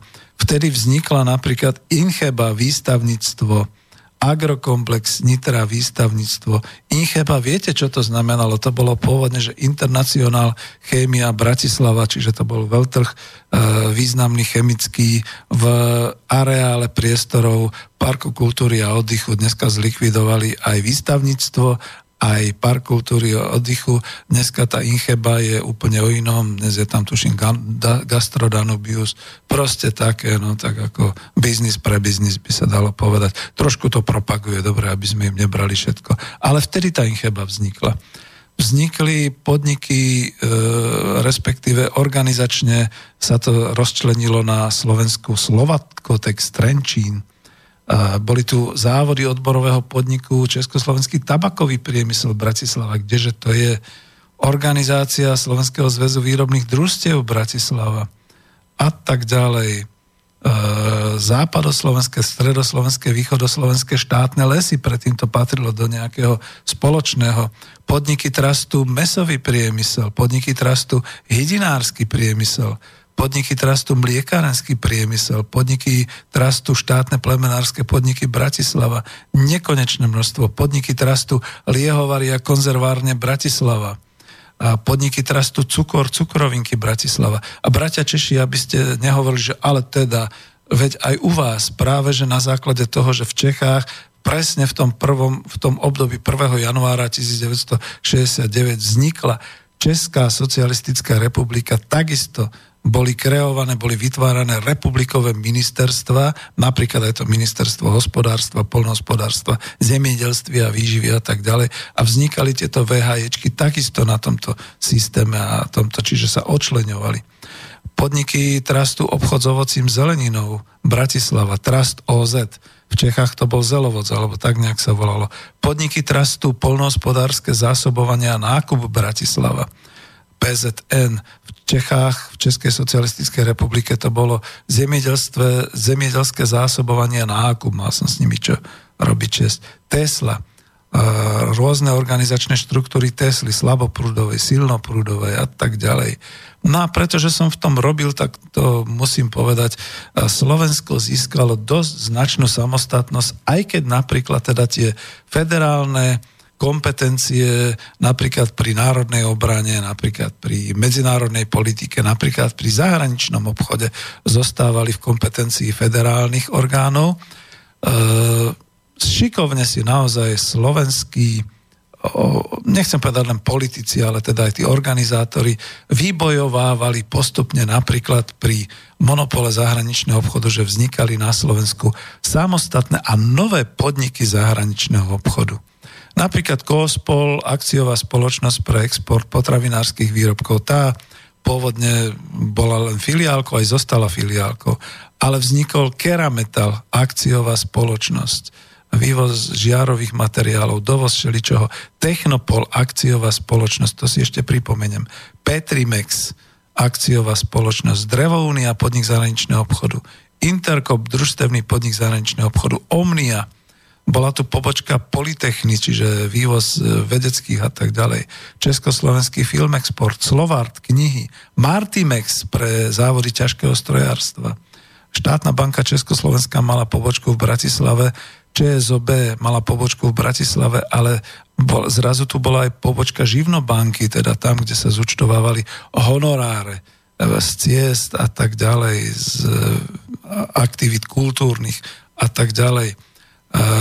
Československá obchodná priemyselná komora zrazu mala svoju filiálku Slovenská obchodná priemyselná komora a tak ďalej a tak ďalej. Čiže toto všetko. Neviem, či vôbec budem mať dnes toľko času, ale skúsim aspoň uh, k tomu, uh, dúfam, že si to nájdem rýchle, k tomu hydinárskému priemyslu povedať. Ja už som o v spomienkach na socializmus o hydinárskom priemysle hovoril. Bola to relácia číslo 3 z 27. júna 2016, 27.6.2016. Ale tých pár slov tu z, tej otcovej, z tých otcových prameňov mám. E, dňa 1.7.1965 minister priemyslu e, ČSR, lebo to ešte bola Československá republika, až ústavný zákon Československej socialistickej republiky vznikol potom. Dňa 1.7.65 zmenilo ministerstvo prúmyslu dovtedy fungujúcu VHJ, výrobno-hospodárskú jednotku Hydinársky priemysel na oborové riaditeľstvo Bratislava. A týmto názvom sa riadila táto výrobno-hospodárska jednotka e, aj ako orgán centrálneho stredný článok centrálneho riadenia, aj všetky hydinárske podniky v celej Československej republike. Až v súvislosti s federálnym usporiadaním ČSSR došlo k úprave aj v riadení hydinárskeho priemyslu. Chcem to povedať, pretože aby sme videli aj bratia Češi, že to bolo vzájomné vyrovnávanie sa. Až keď došlo k federálnej úprave, vytvorili sa e, osobitné integračné zoskupenia a v rámci Slovenskej socialistickej republiky sa rozhodnutím už ministerstva polnospodárstva a výživy Slovenskej socialistickej e, republiky s účinnosťou od 1.1.1969 vytvoril nový republikový riadiaci orgán hospodárstva pod názvom Hydinársky priemysel odborové riaditeľstvo Bratislava, ktorý riadil všetky hydinárske podniky už iba na Slovensku a dostal delimitáciu aj e, slovenský podnik štátne rybárstvo Stupava, šlachtiteľské a výskumné ústavy a tak ďalej. A prečo to hovorím? Ja som vlastne až potom pochopil, že otec pracoval na výrobno-hospodárskej jednotke ako ekonomický námestník, ako riaditeľ. Pred celú Československú republiku tam patrili aj drúbežárske závody všetky. Až od 1.1.1969 takisto ministerstvo zemedelství a výživy alebo prúmyslu Českej socialistickej republiky zriadilo výrobno-hospodárskú jednotku Drúbežársky prúmysl, oborový podnik e, so sídlom v Praha na Kozí ulici, to si ešte pamätám, však sme tam chodili. Keď otec išiel na služobné cesty, bral ma niekedy so sebou keď e, boli prázdniny, dostal som sa takto do Prahy. Praha pre mňa stále znamená veľmi významné mesto, ja ho stále považujem za hlavné mesto ešte Československa, keď sa to tak zobere. A vidíte, to nie je nostalgia, to je normálne, pretože tam sa chodilo pracovať, tam sa teda tvorili vlastne tieto určité stratégie a všetky tieto veci. Uh, hydinársky priemysel bol potom uh, rástol, ja to musím naozaj tak povedať, rástol, e, bol organizovaný teda na územnom princípe, boli tu štátne podniky, národné podniky v tom čase, e, krajové, okresné a tak ďalej. No a keďže bol trastového typu, tak to znamenalo, že tým pádom mal aj tie výskumné ústav a šlachtiteľský ústav, rybárstvo a tak ďalej v, tak dobre prosperoval, že v novembri 1973 sa generálne riaditeľstvo presťahovalo z dovtedy sídliace v budove na Gotwaldovom námestí, čiže otec mal pohľad tam na tie budovy na Gotwaldiáku, na, na tú sochu a na ten park vtedy. Presťahovali sa do vlastnej postavenej budovy na Záhradnickej ulici číslo 153 známej ako Bielý dom v Bratislave v úvodzovkách a vtedy s významnou trhovou značkou, ktorá vznikla v 68. pre zahraničný obchod, pre medzinárodné trhy, táto značka bola Unigal, spojená hydina. Čiže neskôr sa celá výrobno-hospodárskeho jednotka podľa charakteru spojenia s inými podnikmi definovala ako trust a tá obchodná značka Unigal zostala ako zahraničná. Dneska ju ani nikto nepoužíva, lebo celý hydinársky priemysel vlastne na Slovensku je zničený aj po 25 rokoch samostatnosti Slovenskej republiky a vtedy sa rozvíjal. Keby som mal možnosti, tak tu naozaj tú celú rozvojovú anabázu poviem v štatistikách, vo všetkom, ako to bolo, koľko tisícok ľudí zamestnával hydinársky priemysel, ako sa to rozvíjalo a tak ďalej. Ako sme dokonca exportovali, to už sa mňa týkalo, lebo som robil na referáte exportu hydiny v Koospole akciovej spoločnosti. A nebudem hovoriť o Technopole, lebo v Technopole som zažil niečo, pracoval som e, na takom zaujímavom úseku pre agrokomplexy a my sme chodili e, do Českej republiky už v 80. rokoch delimitovať alebo odsúhlasovať určité zložky pre komplexnú ponuku tých agrokombinátov a agrokomplexov napríklad pre Estonskú Sovietskú socialistickú republiku. A pamätám si, že sme boli v Motokove, lebo sme delimitovali nejaké nákladné auta, boli sme v strojexporte, lebo sme delimitovali nejaké strojárske technológie a boli sme vo Vitkoviciach, pretože sme delimitovali nejaké tie veže krmné a podobné veci, čiže takýmto spôsobom. A zase pre zmenu Technopol ako veľká, veľký podnik zahraničného obchodu, ktorý vznikol práve po tom roku 69 na Slovensku, bol natoľko silný, že určité komodity, ktoré prevzal, rozvíjal potom po, na medzinárodných trhoch, napríklad mojimi partnermi alebo partnermi tej obchodnej skupiny, nie mojimi, boli Pardubice, továrny mlynských strojov Pardubice. Obrovský podnik e, e, vznikli na základe kedysi Prokop e, súkromnej akciovej spoločnosti. Vo veľkom vyvážali mlyny, celé komplexy, deštruktory pre priemysel, mesokombináty a tak ďalej. Ja som bol práve vtedy členom toho exportného týmu pre deštruktory No a dnes e, v roku 2017-18 ešte skôr som bol pozrieť v Pardubiciach, no žiaľ Bohu, že len tá historická budova Prokopu. O TMS továrnych mlynských strojov. Ani bodka, lebo to bolo za komunizmu. Tak na čo vôbec o tom hovoriť, že aké to obrovské financie prinášalo do štátnych rozpočtov pri exporte, pri výrobe mlynov a pekární, E, deštruktorových e, staníc a všetkých takýchto vecí. No ľudia, čo nevedia, čo sú deštruktorové stanice, tie kadavery, tie mrciny, to všetko, čo sa týka odpadu aj zo spracovania z mesokombinátov, to všetko sa vlastne deštruovalo v tých obrovských varných a tlakových kotloch a z toho sa vyrábala potom mesokostná múčka ale za prítomnosti veľmi prísnych e, naozaj technologických zariadení. Priony tie vznikli až tam v Británii, keď nedodržiavali technologické a energetické predpisy. Až tam vznikla choroba šialených, šialených kráv. Nie u nás. Tak toto musím potvrdiť. No a to je všetko. Ja, dáme si ďalšiu pesničku, keďže asi už ani nevolajte, nemá to význam, budeme si to nejako do záznamu dávať, tak skúsim čo dám? No dám takú pesničku, ktorá vtedy letela, pretože ja som si ten film, ktorý sa stal nakoniec e, prečo českou, československou komédiou storočia pozrel prvý raz e, na svojej služobnej ceste v Estonsku a boli sme tam piati dospelí montéri a ja v kinosále plnej decák na nedelnom doobednejšom predstavení. A bol to ten známy film S tebou mne baví sviet a tu je tá ústredná pesnička k tomu. Neboj se a pojď. Hmm, budem stoupat jako ptáci. Vzhůru kvíška, vzhůru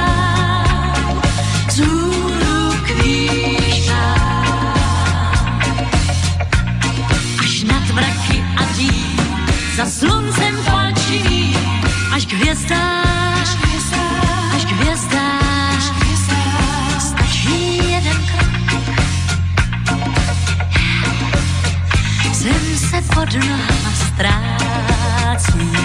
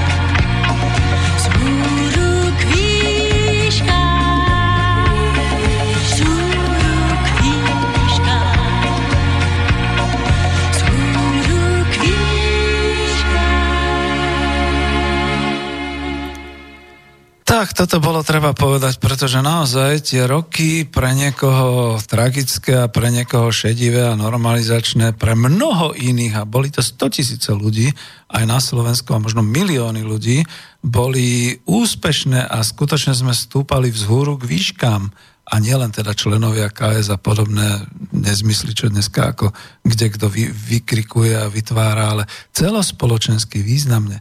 Veď viete, dnes, eh, keď eh, a ako musím to povedať tak, že je asi ťažké pre mladého človeka pochopiť a vcítiť sa do toho pocitu vtedy, aký sme boli hrdí na svoju vlast.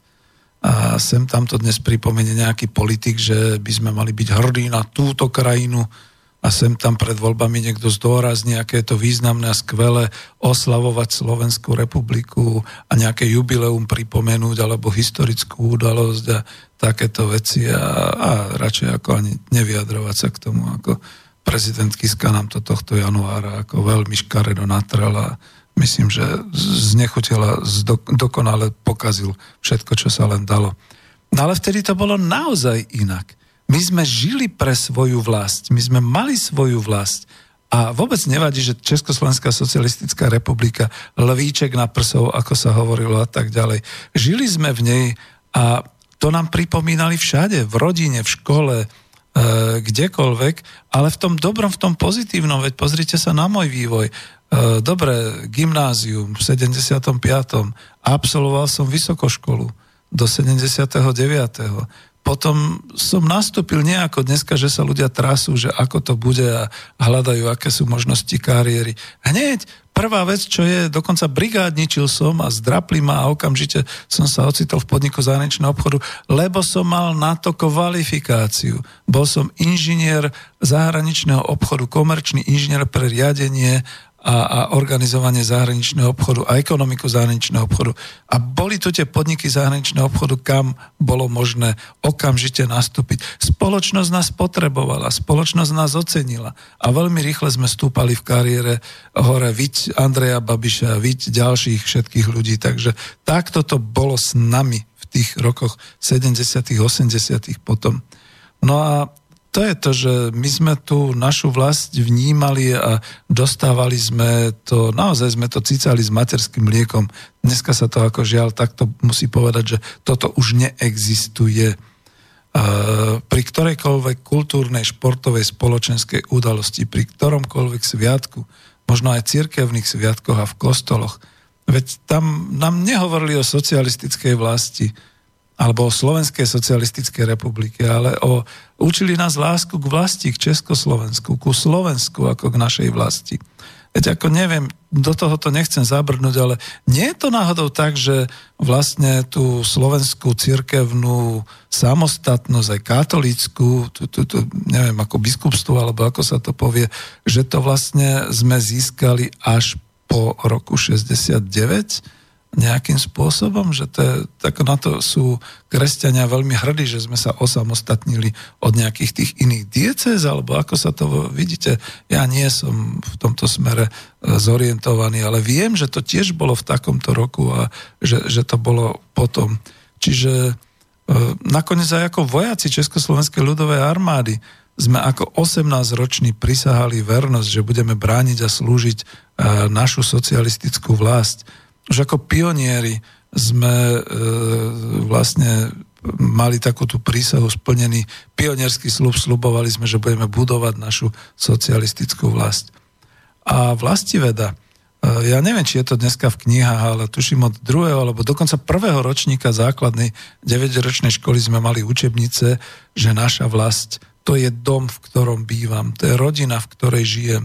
Spomente si, Ema má mamu, mama má Emu Učili sme sa, každý dostal nejakú úlohu podľa učebnice s kresbou ulice, aby sme vedeli popísať svoju ulicu, kde e, bývame, čo sa na nej nachádza, aké obchody, aké e, spoločenské organizácie, popísať okolie, popísať cestu z mesta na vidiek, popísať okolie svojej obce, svojho mesta. Potom sme sa učili v zemepise, učili sme sa o riekach, horách, pohoriach, o rovinách, na Slovensku, učili sme sa dejepis s históriou. Aj to, kto bol svetopluk, aj o slovenskom národnom povstaní. A napríklad na gymnáziu aj históriu, stredovek, ako to bolo s Rakúsko-Uhorskom. E, ten môj triedny profesor nakoniec sa ukázal ako vynikajúci historik a veľmi som si oblúbil to, čo on hovoril o histórii. Ako to bolo so vznikom Československa, aká je história Slovenska, hospodárskú geografiu, aký máme priemysel v Československej socialistickej republike, aké máme prírodné bohatstvo. No ale ja sa chcem vrátiť k tomu pôvodnému pocitu hrdosti na svoju vlast. Skúsim to takto.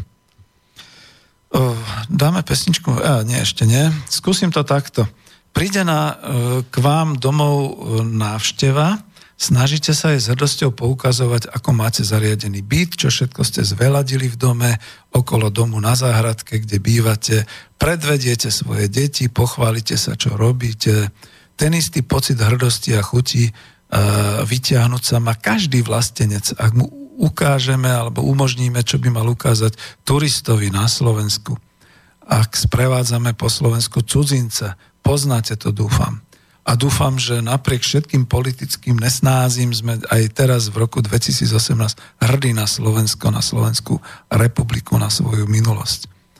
A ja teraz spomeniem o svojich študentských rokoch, alebo spomeniem na to, ako som to videl okolo roku 75-78. To bolo na Vysokej škole ekonomickej, no už času nemám, ale predsa len aspoň pár slov k tomu poviem. Pôsobil som popri mládežníckej organizácii SZM v študentskej organizácii IESEC, čo bola teda Medzinárodná organizácia študentov ekonomických vysokých škôl Ináč boli aj iné študentské organizácie, JAST, tuším pre technikov a tak ďalej. A ISX sa každoročne staral o výmenné pobyty a stáže študentov v podnikoch z druhých krajín. Dokonca zo sveta, dokonca medzi krajinami západu a východu. Organizovali sme pobyty západných študentov, študentov z tretich krajín u nás. Niekto zase za odmenu išiel na stáž na západ, Samozrejme, že to zastršoval socialistický zväz mládeže. Oficiálne sme boli KOZ, vidíte? Komisiu odborových zväzov. A v lete sme zohnali zo súboru podnikov na Slovensku, za to mal by som ovládať dostatok slovenských podnikov v tom čase.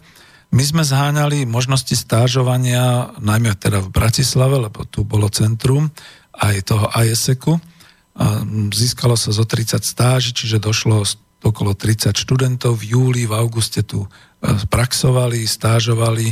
Na Mlinoch sme mali internát, áno, hostel už v tom čase, in English hostel. A mali sme na starosti ich stáže a program. Organizovali sme pre ne každoročne study tour, čiže takú študijnú cestu týždňovú po Slovensku. A tu sa dostávam až k tej podstate, to ostatné není zaujímavé. Išli sme e, po Slovensku tou týždňovkou každý deň v inom meste, pochodovali sme Malé Karpaty, kúpele, napríklad Piešťany, e, Trenčianské teplice, pozreli sme si nízke, vysoké Tatry, išli sme až na Zemplín, juhom zase naspäť. Bolo čo organizovať, o, chváliť sa, ukazovať, ale tu chcem zdôrazniť dnes ten hlavný pohľad. To bol pre mňa vždy ten týždeň vlastenectva, pretože západní študenti, ktorí sem prichádzali, nás naozaj nešetrili. Oni sa pýtali, mali deformácie o tom, čo je to za tou železnou oponou, za tým ostnatým drátom. Niekedy veľmi naivné a boli ostrí. Ehm, niekto s nimi možno ako nedebatil a tak ďalej. Ja som si dal tú námahu, vidíte, za to potom dneska mám tú reportážnu chuť a tak ďalej, ale kontrolovali, hodnotili, mnohé veci nevedeli pochopiť, ale keď sme si to tak normálne prediskutovávali medzi sebou, porozumeli. Niekedy aj bez prekladu, nebolo treba vždy tu English a Deutsch a tak ďalej. Napríklad nechápali, ako si v Československu môžeme rozumieť v češtine a v slovenčine. Takže ako žiadne... My sa to učíme? Ja som si spomenul, že my sme sa moc češtinu neučili. Myslím, že v rámci slovenčiny sme mali nejaké tie hodiny češtiny a hlavne literatúry československej, vtedy sme to nenazývali české a tak ďalej. A, no, učili sme sa. Nevedeli pochopiť napríklad, ako môže byť Bratislava hlavným mestom Slovenskej republiky, socialistickej, keď je Československo. Tak ako, jak to vlastne máte? Aké máte orgány a prečo máme teda spoločnú menu korunu Československu, keď vy ste samostatná e, Československá socialistická republika? No dnes by, sa im to tak asi vysvetlovalo, ako že, no ako máme euro, keď nie sme Nemecko, že? No, podobným spôsobom. E, boli tu také, Švédca nadchýnal, u nás je primitive but very good. Dodneska si to pamätám a neodpustím mu to, lebo sa ožieral jak cecek, pretože naozaj u nich platí tá prohibícia, tak tu bol naliatý stále v liehu. Ale potom sa priznal, že sa mu to veľmi ľúbi, hlavne, že je tu všetko veľmi lacné a teda sa môže takto otvorene, oficiálne cez pracovný deň spíjať do nemoty. Však som s ním mal problém v jeho stážovej, v jeho stážovom podniku, kde mi párkrát volali, že akože neprišiel, alebo nech si prídem po neho a, a raz ho tuším z hranic od, odnášali celého steckaného. že bol tak slobodný, bol tak nezávislý. No, dobre. Američan sa radšej ani nevyjadril, ten sa bál CIA, ktorá je všade okolo nás, ale bol návisosť spokojný tým, čo videl a tým, čo poznal. A Turek, ten sa nám opil a ten chcel imigrovať so slovami, že vidí, aký je socializmus nádherný, čiže chce tu zostať. No. A len pri porovnávaní týchto reakcií s cudzincami si človek uvedomuje, čo má doma, aké jedinečne krásne je to, čo tu máme, to, čo tu spolu prežívame.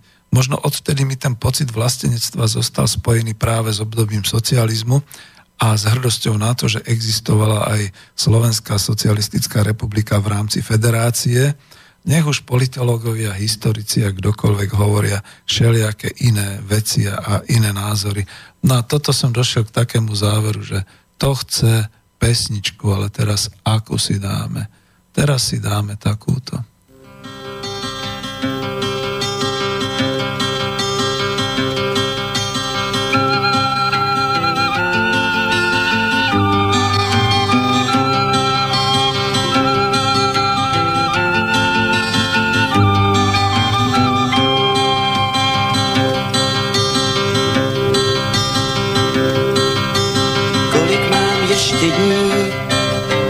Než přijde poslední, jak dlouho budu zpívat a hrát. Kolik je na zemi cest, kterou mám dát se vést, nebo už myslet mám na návrat. Posečkej, lásko, má svět je veliký otazník. Pořád se jenom ptáš a odpovědi tý se nedočkáš.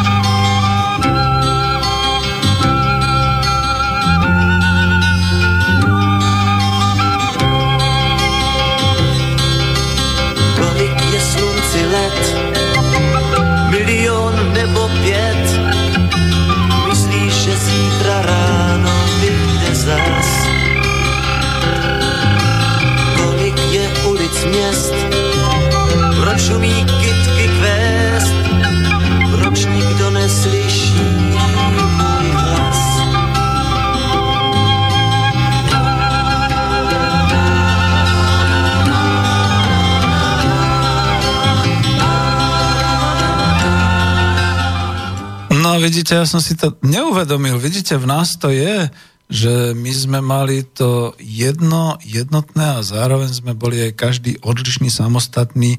Čech vyprával po česky, Slovách po slovensky, ale navzájom sme si veľmi rozumeli. To ešte ako k tomu tým študentom ISECu, ktorí neverili a nevedeli to nejako pochopiť. Ja som si teraz dal pesničku Olympiku otázky, lebo som tu mal že liriku a ďalšiu liriku som mal Lalie Polné a ako nerozoznal som to, až keď som teda počúval pesničku a to, to je Olympika, to sú jeho otázky a to je tiež taká veľmi pekná pesnička idem do záveru, takže kľudne to poviem fajn, hodila sa. Ešte som chcel povedať, a ja budem veľmi rád, keď sa mi podarí s niektorými, doslova poviem už kmeťmi, pamätníkmi tej doby, e, prísť aj na možnosť, ako hovoriť priamo v rádiu osobne a nejak ako poč- vypočuť si ich, e, ich e, memoáre, alebo teda e, to, čo si pamätajú ich spomienky na socializmus. Lebo napríklad z tej knihy e, predsedu slovenskej vlády Ivana Knoteka, z tej knihy Kto koho zradil, e, to mi ešte otec Nehal venoval, e, je o napríklad polnohospodárstve. Na konci 80. rokov, to už citujem z knihy, bolo možné konštatovať, že napríklad pre aj polnohospodárstvo sa zaradilo medzi stabilizujúce výrobné odvetvia v štátu. A ako to ťažko znie dnes v roku 2018 v našich súčasných podmienkach alebo v našej situácii. Polnohospodárska výroba zabezpečila svojim objemom úplnú sebestačnosť vo výrobe potravín mierneho pásma. Hrubá polnohospodárska produkcia Československa, to on ale počíta celkovo, v roku 88 dosahala objem, to je finančný, mám to hovoriť, 118 miliárd korún československých v stálych cenách. Slovensko sa na nej podielalo, toto je dôležité, 38, 39 prakticky miliardami e, korun československých a e, jeho podiel na celoštátnej výrobe bol 32,9 a to zodpoveda zhruba tej dvojtretinovosti a jednotretinovosti. No ale prečo to hovorím? No predstavte si, že to neboli len, e, tak ako hovoril pán Čanády, to, to neboli len štátne orgány a podniky a podobne.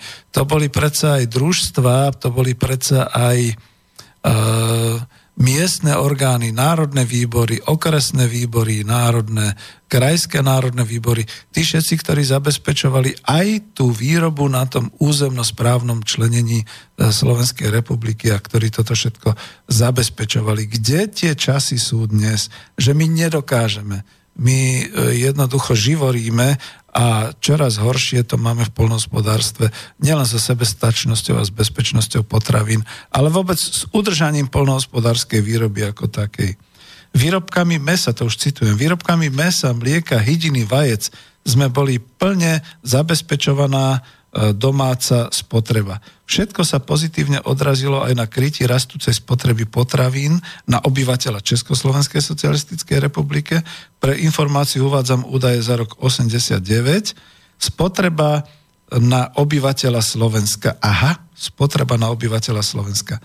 Meso a mesové výrobky z mesa 91 kg. Máslo 5,5 kg. Mlieko a mliečne výrobky 145,8 litra E, vajcia 354 kusov, zemiaky 77,6 kg a to sa nepočíta to, čo si ľudia dopestovali sami. Ovocie 60 kg, znova bez toho, čo si dopestujú sami. To sa týka asi aj vajec a niektorých mliečných, e, mesitých výrobkov. Zelenina 106,4 kg na hlavu. Dosiahnutými parametrami sme okrem spotreby ovocia a zeleniny sa vyrovnávali krajinám západnej Európy. Zabezpečiť takúto úroveň umožňovala vo väzbe na rastlinu e, rozvinutá živočíšna výroba, ak skúmame zdroje týchto úspechov, jednoznačne možno konštatovať, že na nich sa rozhodujúcou mierou podielali členovia jednotných rolnických družstiev, pracovníci štátnych majetkov, podnikov, polnohospodárskych služieb, polnohospodárske školstvo spolu s odvetviami priemyslu, ktoré zabezpečovali pre prvovýrobu potrebnú materiálno-technickú základňu. Vyrábané československé potraviny boli kvalitné a svojimi nutričnými parametrami nízkym podielom cudzorodých rádok, látok boli nielen konkurenčne schopné, ale v mnohých prípadoch prevyšovali úroveň západných výrobkov. Ako dnes je to veľmi citlivá tóna, e, veľmi citlivá téma a e, táto tónina znamená, že ja si sám uvedomujem, keď dnes človek z nedôveru ide do týchto reťazcov a kupuje chcel by kupovať slovenské výrobky. No ale kde môžete, keď je to potravinárstvo, polnohospodárstvo úplne podrazené? Viem, o čom hovorím ako exportér agrokombinátov, agrocelkov, kde naozaj čo všetko je potrebné. Strátili sme úplne výskumnú základňu a tak ďalej. Polnohospodárska veľkovýroba, to zase citujem, ako jedno z významných odvetví národného hospodárstva bola úzko prepojená na všetky odvetvia osobitne potravinársky, strojárenský, chemický priemysel na Slovensku. Táto súčinnosť prebiehala na úrovni trhu. Polnohospodárske výrobky, teda cenou, ktorú určoval štát, e, ne, nezabezpečovali vždy plnú náhradu nákladov na ich výrobu. Štát, ktorý teda reguloval cenovú politiku, to riešil formou tzv. zápornej dane a dotácií. Čo sa pravičiari, čo sa Václav Klaus naplakal, aby narovnal tieto ceny ako sprosto a zbytočne, pretože my sme si vnútri v rámci, v, ná, v rámci Národnej republiky a dvoch národných republik nepotrebovali konkurovať a vytvárať si nejaké konkurenčné narovnané ceny. My sme si dokonca, my sme boli takí frajeri a tak sme prosperovali, že sme si to dokázali zo štátneho rozpočtu zaplatiť pre našich obyvateľov. Toto dneska už žiadna vláda nedokáže. No a to je asi všetko. Ja viac túto čítať nebudem, pretože v roku 84 federálna vláda schválila dlhodobý program rozvoja polnohospodárstva odvetvy zabezpečujúcich výživu ľudu. Na Slovensku sme mali výskumné ústavy, celý tento priemysel.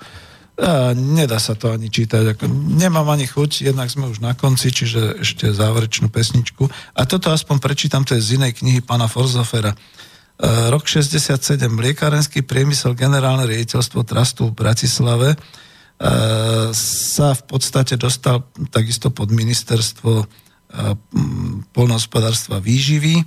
Zmenil sa na Milex, národný podnik, západoslovenské mliekárne, pardon, to zle čítam. Mliekárenský priemysel na Slovensku, generálne riaditeľstvo Trastu malo túto štruktúru. Bratislavské mliekárne, národný podnik, Milex, národný podnik Bratislava, Stredoslovenské mliekárne, národný podnik Zvolen, Východoslovenské podnik, mliekárne, národný podnik Košice, účelové zariadenie, e, priamo riadené ministerstvom priemyslu, vývojovo-mechanizačné dielne, výskumný ústav mliekárenský, výroba sídla v, Šuro, v Ružomberku, e, stredné odborné učňovské školstvo a tak ďalej. Viete, prečo to čítam? Toto všetko bolo za Slovenskej socialistickej republiky a toto všetko chýba v Slovenskej republike. Dobré ráno, milí občania. Ďakujem veľmi pekne a púšťam si veľmi veselú pesničku. Ďakujem za to, že ste si ma vypočuli. Stretneme sa aj na budúce.